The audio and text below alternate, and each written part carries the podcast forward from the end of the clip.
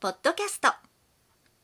車の運転はこの一言でうまくなる。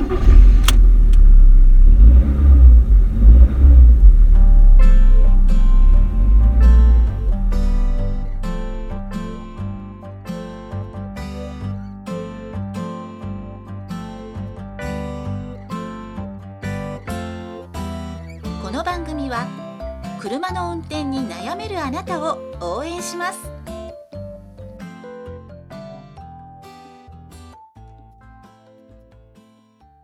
こんばんは、佐々木隆二です。今日も再生していただきありがとうございます。この番組は運転に自信のない方が少しでも運転してみようかなという気になってもらうための内容をお送りしております。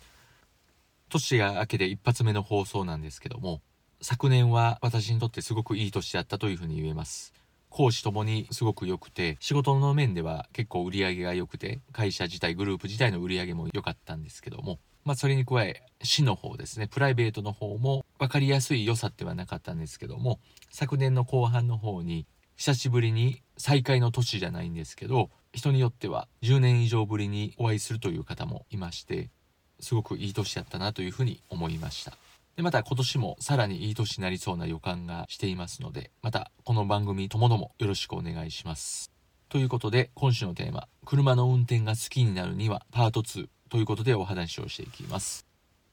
車の運転が好きになると何がいいのかというと、上手になるというふうに因果関係があると思うんですね。好きこそものの上手なれということわざがあるように、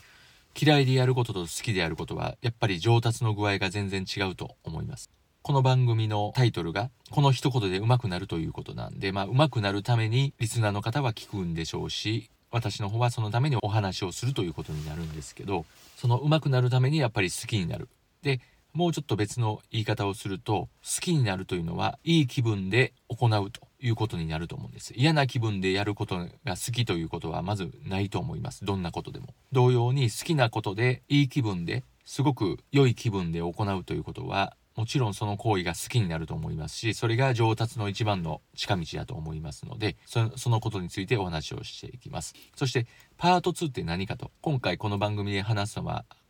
初めてなんですが、パート1としてですね、私のメールマガジンの方で書いているんですけど、パート1は感謝をするということなんですね。運転中に感謝をする対象を見つけるということで、まあその具体的な方法はメールマガジンに譲りますけども、まあそれの別の角度から見た視点で運転が好きになるためにはどうするかということを今回はお話をしていきます。運転が好きになるためにはどうするのかということで、では早速その答えを言いますと、運転中のプロセスを楽しむということになるんです。車の運転が好きじゃない人は、例えばドラえもんのどこでもドアがあればいいなと思うと思うんですね。もちろん時間がない時は誰でもそれは思うと思うんです。ドアを開けて一歩足を踏み入れれば目的地についているというのが理想といえば理想なんですが、やはりまだ今のところそういった技術はないので、移動時間というのはどんな乗り物でもかかってくると思います。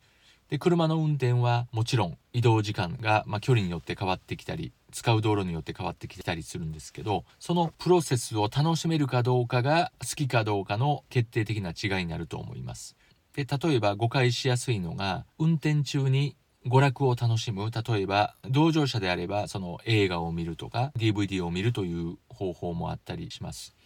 運転中もそうやってしてる方ももしかしたらいらっしゃるかもしれないんですけどもそれは運転を楽しんでるんではなくて運転の時間を別のもので気を紛らわせてるということになりますから運転自体が好きになっているとは言えないわけです。じゃあ運転中に何を楽しむのかということでこれはいろいろあります。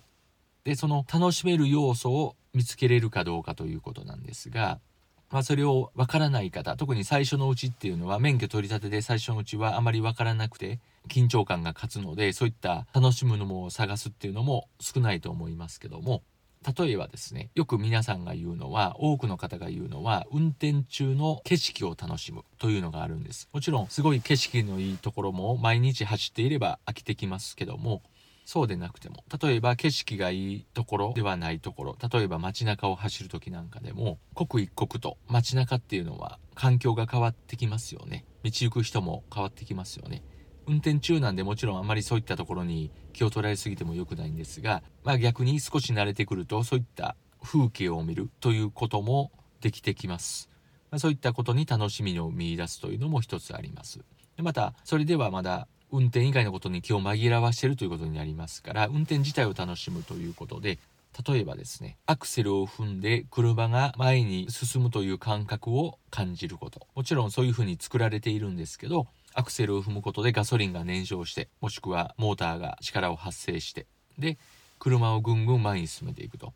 この感覚を感じる感触を感じられるということはそれが心地いいなというふうに感じられると思えてきますのでそういった部分に意識を向ける。ということはブレーキも同じですよね。ブレーキを踏むことでブレーキパッドがブレーキディスクを挟むと、その挟んだ摩擦力によってタイヤの回転が遅くなって車が止まる。そういったコントロール感を味わう。ハンドルも一緒です。ハンドルを回す。もちろんぐるぐる回さなくても、ハンドル修正、直進する時もハンドルを多少左右に修正すると思います。そういったところを感じてコントロールするというふうなことで、これは一言で言ったらコントロール感を感じるということになると思います。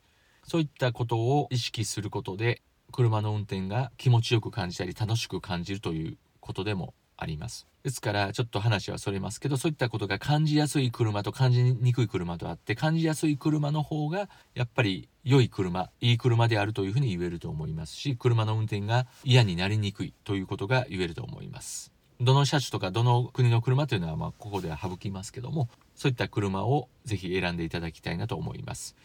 そしてあとは車を運転することで水いらずの関係を楽しむことができるということでもあります。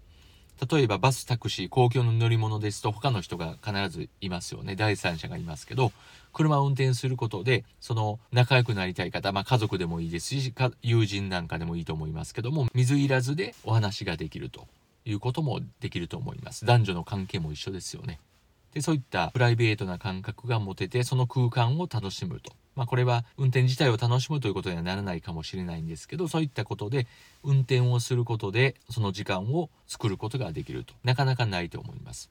そしてあとは家族や友人恋人に貢献をするということもあると思います。車の運転をできるっていうことは運転ができない人にとってはものすごく価値のあることですごくありがたがられると思います。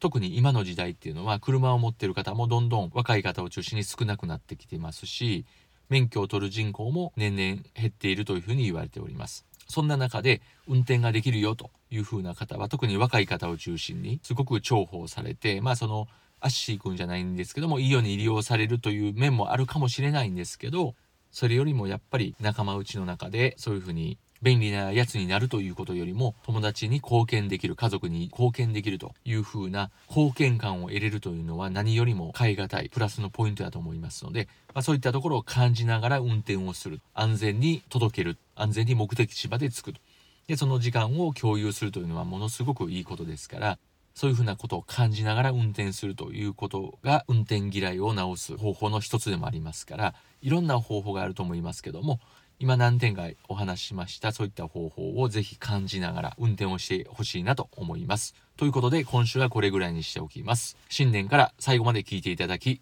ありがとうございました。